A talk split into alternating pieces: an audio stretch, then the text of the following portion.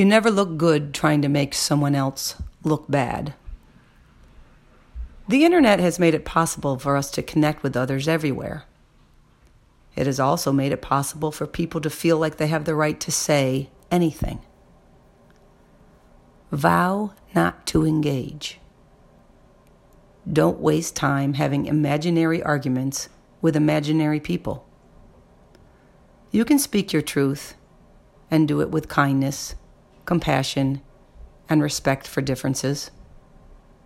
If people want to bully and be mean, ignore them. Don't spend your precious energy trying to justify and defend. Preserve it for spreading love and kindness.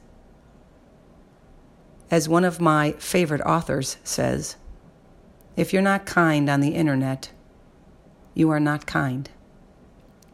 So be kind, spread love, and ignore the haters. Be real and kind.